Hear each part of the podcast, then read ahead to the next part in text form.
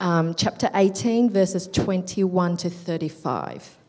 You can find that on page 993 in the Church Bible.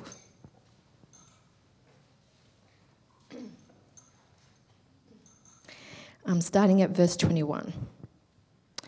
Then Peter came up and said to him, Lord, how often will my brother sin against me and I forgive him? As many as seven times? Jesus said to him, I do not say to you seven times, but 70, but 70 times seven. Therefore, the kingdom of God may be compared to a king who wished to settle accounts with his servants. When he began to settle, one was brought to him who owed him 10,000 talents. And since he could not pay, his master ordered him to be sold, with his wife and children, and all that he had, and payment to be made.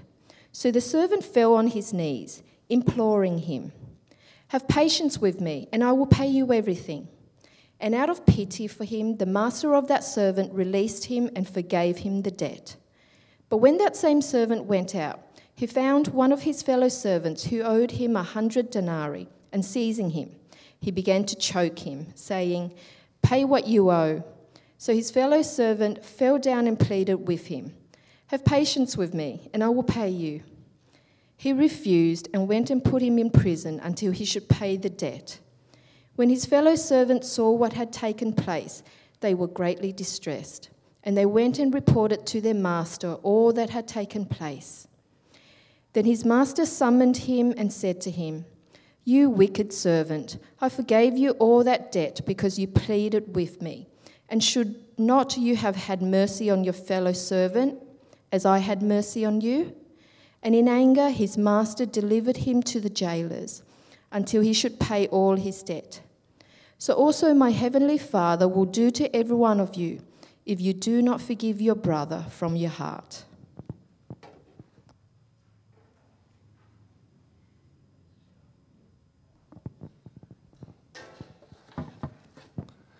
Well, let me add my uh, welcome this morning. Good morning, everyone. Thank you. Uh, half of Tim's here. That's exciting. Sorry, sidetracked. Uh, not yet. Okay. Praying. It's due tomorrow. Yes. Okay. Uh, let me pray as we uh, get into this passage. Um, Heavenly Father, thank you for your word to us, and uh, thank you uh, that it uh, hits our hearts and hits us in our world where we are. And Father, we just pray this morning that you might help us to understand your forgiveness and that we might be transformed by it, that we might indeed uh, be compassionate and forgiving like you are to us. We pray this in Jesus' name. Amen. Uh, anyone read any Stephen Biddulph or been to any of his um, father parenting? Yeah, one person. Does anyone? Two people. There you go. Um, you know who he? Have you been to one? No. Okay. Okay. Uh, he's an Australian psychologist, uh, and he's written a whole bunch of books. Uh, in in one of his books, uh, The New Manhood, he, which was in 2010, so I don't know if that's new anymore, but um, he, he he writes uh, that in a room full of 100 men, uh, 33 will have not spoken to their father in decades. Another 33 of the 100 men will speak to their fathers, but it will end badly. Uh, you know, words are said, doors are slammed. Uh, he said the other 33, another 33, uh, will say they have an okay relationship with their father. They kind of catch up, maybe they have a meal once a week, um, but they do not have a warm relationship. It's kind of a duty they feel to their dad. And he says about one man in a hundred can say they have a warm, functional, relational relationship with their father. So he says, in a warm relationship with their father. Now, is that astonishing? Are people thinking? So, in a room like us here, we don't have a hundred men here, so we might not have that one relationship with our dad that is you know, maybe there's a quarter of us. Anyway, um, but he's saying, well, for us to actually be fathers, be children and husbands, we actually need to be reconciled with our earthly fathers And, and obviously, for this to happen, he says, is you need forgiveness. And we, are, we need to be able to offer forgiveness and receive forgiveness. And we are thinking about the topic of want forgiveness. And I'm not sure when you heard that topic what you thought. Maybe you uh, thought, oh, not sure who I want forgiveness from, but I know there are uh, offering forgiveness and how hard it is to offer real, true uh, forgiveness. I think that's all of us, if we've lived long enough, we know that this is a real part of living in relationship with people. Uh, it is actually a part that there are people whom we love, friends, family, those around us, who have hurt us. And deep down, there is uh, hurt, pain when they've sinned against us. And now that person might be sitting right next to you who's caused you the most, hurt and pain. You might have, um, maybe it's others in your family or work friends uh, or those that you grew up with, who they've said something that's really just caused you deep pain, and you've said to yourself or to others, This pain is so great. What was done was so wrong. It's caused me so much hurt. These wounds are too deep that I will never be able to forgive that person. There's no way. And to think that God would ask me to forgive, he's just got no idea of the reality that I'm in. Forgiveness, it's a key part of all of our lives to be able to live together. It's we have to be able to offer forgiveness and receive forgiveness. And this passage actually is about the transforming power of when you meet Jesus and you know his forgiveness, that actually knowing that, receiving his forgiveness, actually transforms people to be able to offer and receive forgiveness. It's kind of one of the extended teachings of Jesus on uh, uh, forgiveness that he has in his word. And it's not like an essay or a treat, he doesn't have dot points. He tells us a gripping story. And uh, it's actually quite a tragic one. It's a tragic story. And it reflects deeply on the topic of forgiveness and um, knowing you are forgiven and how it has the power to transform and offer forgiveness. Now, the world he's in, uh, we, we've jumped into Matthew 18, uh, and Peter, he knows the world we're in. He knows that we, if we want to live in relationship with anyone, we will need to be able to offer forgiveness. And there is sin and hurt that we do to each other. Uh, that happens outside the church, but it also happens within the church. Uh, here he's particularly talking within, and Peter asked Jesus, a really practical question How often do I have to forgive? Uh, have a look there. Have your Bible open. We're going to kind of work through this a little bit, this passage. Uh, verse 21 Peter came up to Jesus and said to him, Lord, how often will my brother sin against me and I forgive him? As many as seven times. You hear what he's saying? Is there a, you know, Jesus, Lord, uh, is there a limit to how many times I ought to forgive my brother? Uh, in Jewish culture, uh, there was culturally, it was about three times that the rabbis taught that you would forgive someone who sinned against you. So someone hurt you and they, you know, you'd forgive them.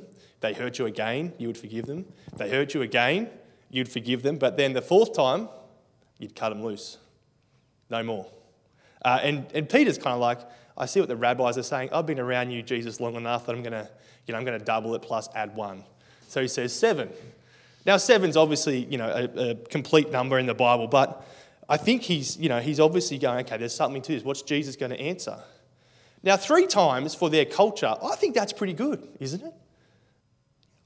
You know, uh, what's our culture like? Do, do we get three times?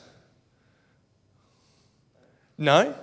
We get one, and then if you, you know, if it happens once, man, you get publicly shamed, you get cancelled, there's no hope of restoration, uh, there's no room for an apology, it's cut off, you're dead to me. And it's not just kind of that kind of online cancel culture. We do that relationally, don't we? I'm not going to go there again. I don't want to get hurt again. They're dead to me. But we have that old kind of revenge culture, don't we? Uh, you know, don't get mad, just get even. An eye for an eye, tooth for a tooth. Our instinctive human response is to get someone back. Now, we don't really use the word revenge, do we? It's a bit full on. Well, we wouldn't want to use that. But we do kind of use other words like stand up for yourself, be assertive, be strong. You know, and this often is celebrated in our culture. Now, what Jesus says to Peter and to us today is actually, I think, quite a rude shock to us. And it can really haunt us. Have a look in verse 22 there. Jesus said to him, I do not say to you seven times, but 77 times. now, the number there, it can be, you know, 77 or 70 times 7. So, you know, 77 or 490 times. But the point, I think, you know, can be translated that way, is not to get caught up on the numbers. You know, he's not wanting us to get our tally out, and then once someone hits 491, we think, good, finally, you're dead to me. Now, he's saying, no, it's actually the point is there's no limit to the forgiveness we are to offer one another. For those who have met Jesus, who follow Jesus, uh, uh, forgiveness is a way of life. It's a pattern of which we are to hold out to others. It's a posture we're to have. And his gripping story, the logic's quite easy, isn't it? That's what he goes on to explain in the, in the next big chunk, uh, 20, from 23 to 34. It's, the logic's quite simple, but it's shocking to us. So there's a king, you know, who's owed a massive debt uh, by a servant. Uh, the servant then, the king then forgives the servant, but then the servant who has been forgiven a massive debt then goes and doesn't offer forgiveness. And then what happens? That servant then meets the king again and he is called wicked and punished for being unforgiving. Now, I don't want to go through the, the story in detail, but I do want to pull out a few notes for us to reflect on. Um, notice verse 23, what Jesus is comparing this story to. See, in verse 23, he says, Therefore, the kingdom of heaven may be compared to a king who wished to settle accounts with his servants.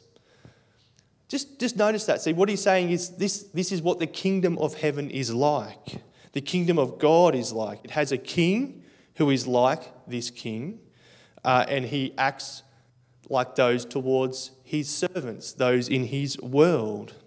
And then you get verse 24, we get this settling of account.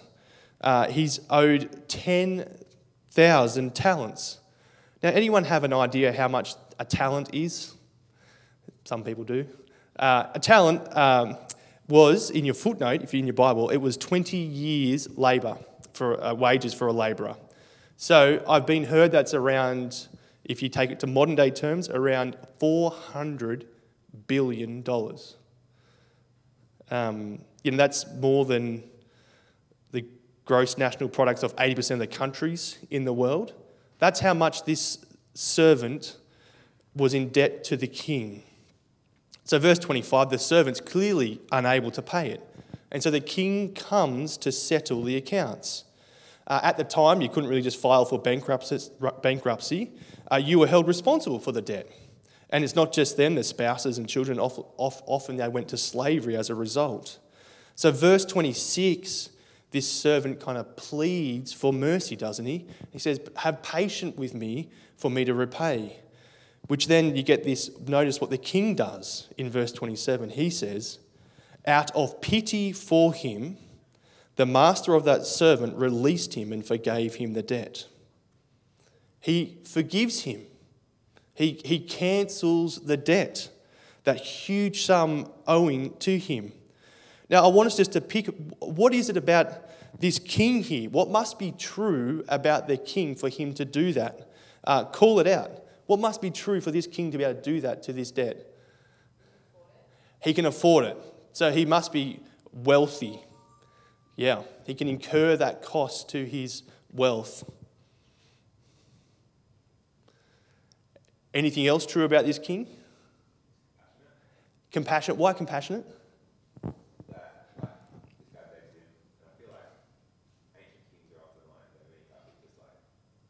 Off with the head, yeah.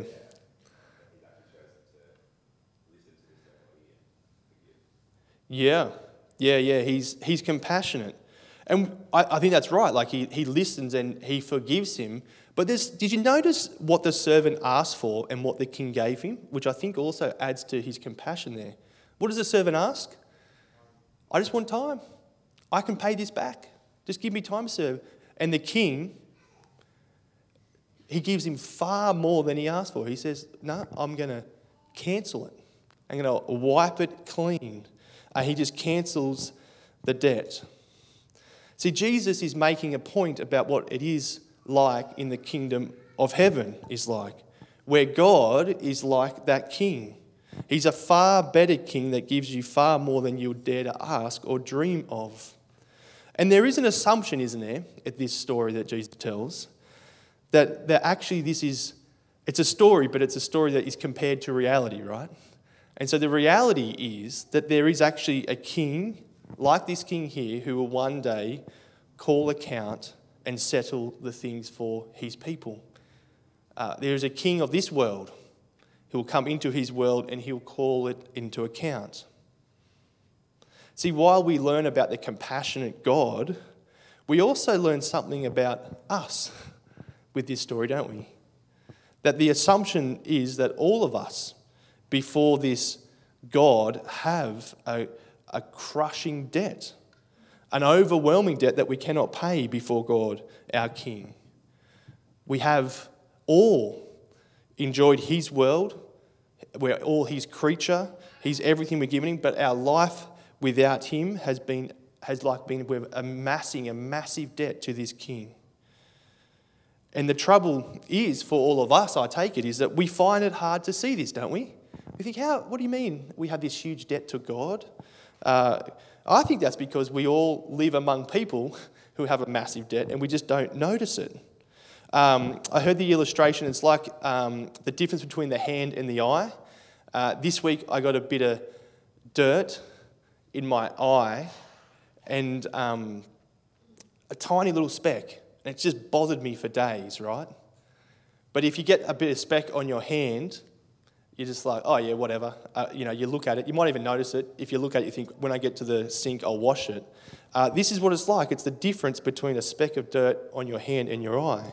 We are kind of living in a world amongst sin, amongst hurt and pain, where uh, we have rebelled against God, but we don't see that rebellion until we meet God. And then when we meet God, it shocks us it shocks us to the size of the debt we're in. And the, uh, what shocks us is that, hey, hang on, how do we have that kind of debt? But I think what offends God is the thought that we can think we can pay it back, that we can be like that servant. You see, the servant has no idea what he is saying in verse 26, does he? When he says, just give me time, I'll pay it back. He thinks he can somehow pay off this huge debt, that this, the size of the debt the point of the size of debt is that it's impossible to pay it back. And you read verse 26, once you know the 400 billion, you think, this is, this is kind of laughable, isn't it? You know, have patience with me, God, and I'll pay you everything. Don't we kind of do this relationally with God? You know, we think or assume our debt is not that bad. Oh, you know, if I just do a series of good works, maybe that will offset the bad things that I've done. Maybe, um, you know, our, my, the way I live with my family and care for my family will offset how I treat God. See, it's not until we see speck of dust in relation to God, the scale of the debt, and how unrealistic and pathetic our offers are. You know, I don't know if you've said, if I go to church, you know, if you forgive me, I'll go to church every week. You know, I'll try harder to be a better person. It's as silly and laughable as saying, I'll pay $400 billion back with $5 a month repayment scheme. It's just, it's just laughable. See, with a debt this size, the only hope we have is the compassion, the mercy, and the forgiveness of God Himself. And this, friends, is at the heart of the Christian message. The, the enormity of our debt, but also the character, the goodness, the mercy and the forgiveness of the King. Uh, that is freely available to anyone who repents. But for God to offer us this kind of radical forgiveness, it does not come cheaply, does it? It costs Him. A true forgiveness is always costly, isn't it? Uh, why is that? Well, have a look at verse sentence 27 where we, we see what forgiveness is. He says, Out of pity for him, the master of the servant released him and forgave him the debt. There's two features there of forgiveness. One is that compassion, that pity that he had, and he no longer treats uh, us or they no longer treat the person as they deserve. But secondly, it's the decision to cancel the debt, uh, to absorb the cost of the debt themselves. See, forgiveness is always costly. Um, a friend borrows your car, uh, he to- like drives it, totals it, totals it into a tree, uh, and he has no ability to pay it back. Now, you may say, I forgive you, uh, but the price of the totaled car on the tree, uh, it, it doesn't kind of disappear, does it? There's a, there's a cost to you to offer that forgiveness. It doesn't evaporate into thin air. So either you have to find the money yourself to buy a new car, or you go without one. But there's a cost to offer forgiveness. Um, and the, the, the, the way of saying forgiveness, it means you're choosing to not hold that cost against the offender, the person who's offending you, but you, be, you bear it. That is why I take it in our relationships it's so hard to offer forgiveness. Because what you're saying is that those real hurt, the real pain, the real wrongs you've done to me, I'm not going to hold that against you, but I'm going to forgive you. And you have to incur that cost within yourself. You're choosing not to make them bear the cost, but you're bearing the cost within yourself. The same is true of God. For Him to offer us forgiveness, it cost Him dearly. And the only solution He had was to go to the cross. His one and only Son and His death. Uh, and if you remember the cost for Him, the prayers in the Garden of Gethsemane where he's dripping blood, saying, Is there any other way to forgive? Is there any other way to bear this sin? Is there any other way to take this cup of Andy Bootes' sin away? But he doesn't. He goes through with it. And he went to the cross for you and I. Now, this debt that is wiped clean uh, is, is, you know, it's not part, but it's the whole. It's not 10 cents of the dollar. He's not got a Centrelink repayment scheme. It's removed, completely removed. And it's forgiveness is different from just ignoring that it happened. It's different from pretending it didn't exist. Uh, forgiveness is actually always involves acknowledging the real wrongs, the real sins, but then choosing to not hold that against them and to incur the cost yourself. You can imagine being that servant, 400 billion, and he says, forgive. You can imagine just the weight, what it, what it would have felt like to know, oh, consequences of my debt gone, completely removed, a fresh start, forgiveness. I take it this forgiveness that the Christian has in knowing God and that he offers in Jesus is the reason why Jesus says at the start, there's no limit to your forgiveness because of the, the abundant forgiveness that God has offered us. See, to withhold forgiveness from someone else is actually to functionally say, I have no idea of what it costs God to offer me forgiveness. I have no idea of the depth of my own debt, sin, and evil. And for, for Jesus, he's saying, if you know this forgiveness, uh, not giving forgiveness to someone else is not an option. Uh, it's costly. Uh, the enormous debt of the servant, that's what makes what the servant did so shocking, doesn't it? In verse 28. You know, when that same servant went out, he found one of his fellow servants who owed him a hundred denarii. Seizing him, he began to choke him. Pay what you owe. So this fellow servant fell down and pleaded with him, Have patience with me, and I will pay you. He refused and went and put him in prison until he should pay the debt. You see, Matthew and Jesus are using exactly the same words, really, of the servants in verse 26 and 29. Have patience with me, I'll pay you uh, to highlight and contrast this, the difference between the servant's actions and the king's. This servant, forgiven so much, yet he forgives so little. He refuses to forgive for just a hundred silver coins, nothing in comparison to the debt owed to the king. When the master hears what he's done, he calls him in. Verse 32, he calls him a wicked servant. I forgave all that the debt, 33, because you pleaded with me. And should you not have had mercy on your fellow servant as I have had mercy on you? And in anger, his master delivered him to the jailers until he said he should pay his debt. See, Jesus' point is quite clear here, isn't it? If you have experienced the forgiveness of God, your debt completely removed, then failing to forgive others is an expression of wickedness. It's actually an expression that the, and the king punishes him for it. But the converse is also true, isn't it? If you do know and have received the forgiveness, then you will seek to offer forgiveness to all those who have sinned against you. You will have a posture of forgiveness.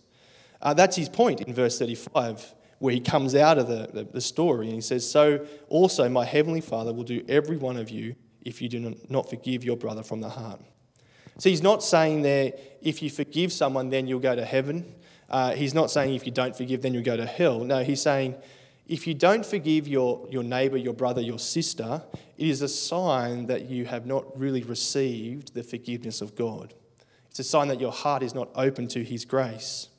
Uh, the illustration I found helpful there is it's like the fruit on a tree. You know, we've got a mango tree out there, um, and at this time of year, it's got fruit on it, right? But imagine you've got two mango trees next to each other, uh, and one of them has fruit and the other doesn't uh, you would assume one is healthy and alive, the one that's out there, and the other one that has no fruit is dying or diseased. See, the fruit doesn't give the tree life, but the fruit reveals that the tree has life. And what Jesus is saying to us is there's no better way to tell if you have a real relationship with God on the basis of grace than if you, if you see if you forgive others from the heart. So if you're here and you know that forgiveness, Jesus wants you to have that posture of forgiveness to those around you, to those who hurt you. Now, I, I got three reflections just to kind of end on here. I, I think this is really hard, what Jesus is saying. I, I feel like living this out, having a posture of forgiveness, is incredibly hard. And I know many people, there's been uh, would have many hurts and pains, and they might say, you don't, you don't get how badly and painful I've been hurt. Uh, how can Jesus be asking me to offer forgiveness to this person? And I think what you'd want to do with your heart is say, even if you can't offer forgiveness now, realize it's a process. And, and you could pray to God and say, you know, I can't offer it now, but I want to be able to offer it. And if you can't even want to want that, you can ask God to want to want you to help to want to offer forgiveness. Whatever it is, Jesus is saying that's the posture you are to have. And pray that God would help you. He wants you to get on that forgiveness train. He wants you to get there. Uh, because he's saying, if you know the forgiveness of God, those who call Jesus Lord, forgiveness is not Unforgiveness is not an option. But I do also want to say there is a difference between forgiveness and reconciliation. Uh, have a look, turn with me to Luke 17, uh, verses 3 and 4 there. Luke 17.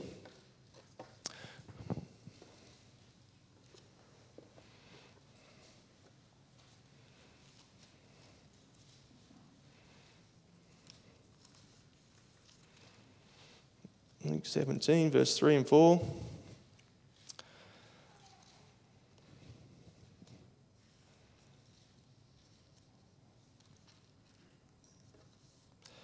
So Jesus is saying, um, pay attention to yourselves. If your brother sins, rebuke him, and if he repents, forgive him. And if he sins against you seven times in the day and turns to you seven times saying, I repent, you must forgive him. Now, what's the difference between that one and the, the Matthew 18 story Jesus told? Is there, is there any difference? I'm assuming there is. I'm telling you there's a difference. It might be too early for you guys to think, oh. Is there a significant difference there? Yes, rebuke. So, so there's, a, there's an active bringing the sins before the person who's offended you. Yes. Repentance. Yep. There's a, there's a key if in these verses there, isn't there? He says, you know, you bring it, and if he repents, forgive him. And if he sins against you seven times and turns to you seven times saying, I repent, you must forgive. See, here it seems like there's, there's almost, is there a condition for repentance? Uh, but in Matthew 18, it seems like there's, there's no uh, explicit kind of expression of repentance required to offer that forgiveness. See, I, take it that's because forgiveness, there's, it's not a single act, it's not a, a once off, but a, a process and a series of decisions. So you can offer forgiveness. One party can offer forgiveness. You know, you can choose to no longer treat them as they deserve, to absorb the cost and hurt and pain within yourself, uh, to want their good, not evil, without having them repent. But you cannot have reconciliation, you cannot have a restored relationship unless they repent, unless they get what they've done wrong uh, and they own it, they, they genuinely seek forgiveness.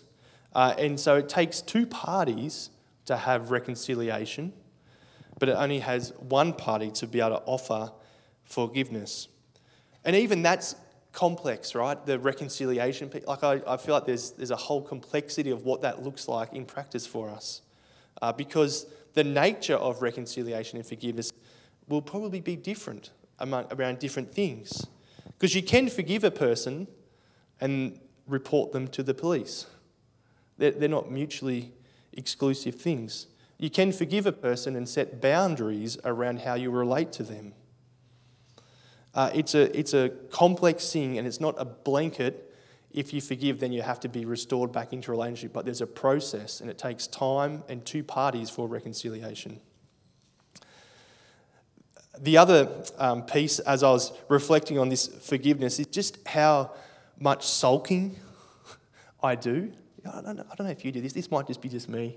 Um, but um, I often, so I often do it to Miri, and I, I often, so I'm married to Miri, and um, there was, a, I remember I was reflecting on times where there'd be days where I'd hold on to something where I felt like Miri had wronged me. I wouldn't want to tell her because she would say I'm sorry, but I'd want to hold on to it.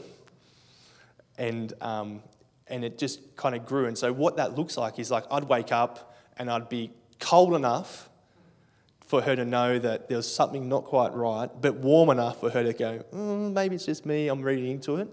And I remember one time it lasted like four days. And um, by the end of it, I couldn't remember what I was upset with her about. And I remember it just took so much effort and energy to try to do this dance of you're going to feel the hurt and pain of that uh, and to hold on to that hurt. And I remember me saying, Is something, you know, not saying, is there? She was saying, I know there's something wrong. Why don't you just tell me so we can talk about it? But um, I don't know if you do that, but I just, I think what uh, I was reflecting on for myself is the only hurt and pain that caused is, was for me. Um, it was producing a bit of heart within myself, and holding on to it actually didn't help at all. It only hurt me. Uh, and so the encouragement is to let go uh, and let God's grace transform you. How know forgiven? How do you know you're forgiven? Do you offer forgiveness to others? And the only way we're going to be able to do that is if we meet the compassionate King, King Jesus. He's, he's the one who has pity and compassion, and he, that word in verse 27 describes Jesus. It's the word that commonly describes him, uh, and that is his badge. Uh, he went to the cross so that we would know that He's compassionate and He bore the penalty for us. Friends, this wants us to drink deeply of the forgiveness that we have received in Jesus, and so that we might be able to offer forgiveness, whatever we are that on the forgiveness train, to, to jump on it. Uh, I did come across a story of forgiveness, which is uh, Corrie Ten Boom. I don't know if you guys know Corrie Ten Boom. Uh, she was uh, worked against the Nazis in World War II. Uh, she was hiding Jews in her home, and when she was caught, she was taken to a concentration camp uh, where she and her dad and her sister Betsie were stripped of all dignity, and they suffered at the hands of the people more than you could imagine.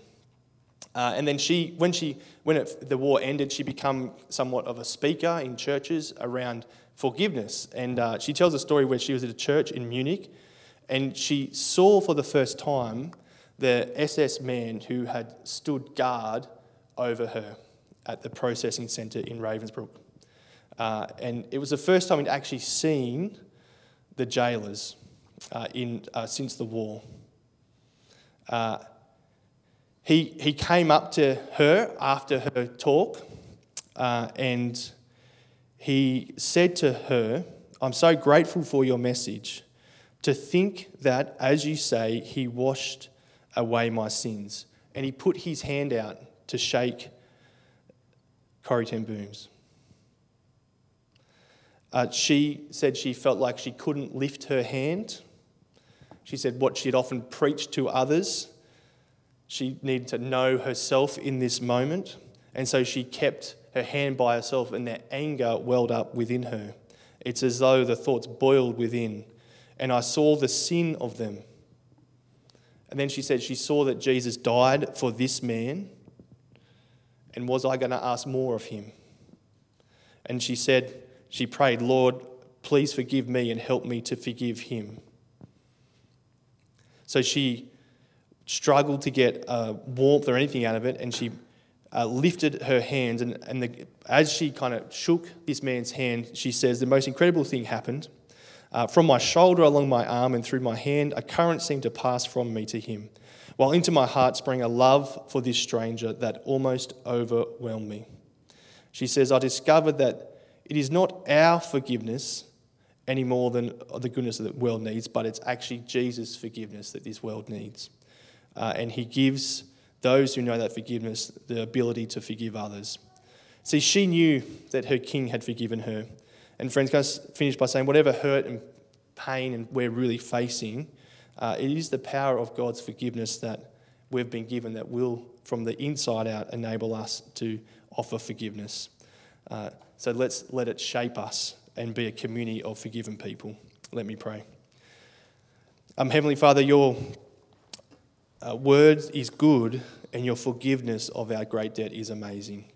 And Father, we pray that we'd be so marked by people who know that forgiveness, know the enormity of our debt, but that we offer genuine, real forgiveness from the heart to others. And please, by your Spirit, work in us so that would be a mark of our community. We pray this in Jesus' name. Amen. Praise God, our King, who is compassionate, He's merciful, and He's forgiving. Let's sing together.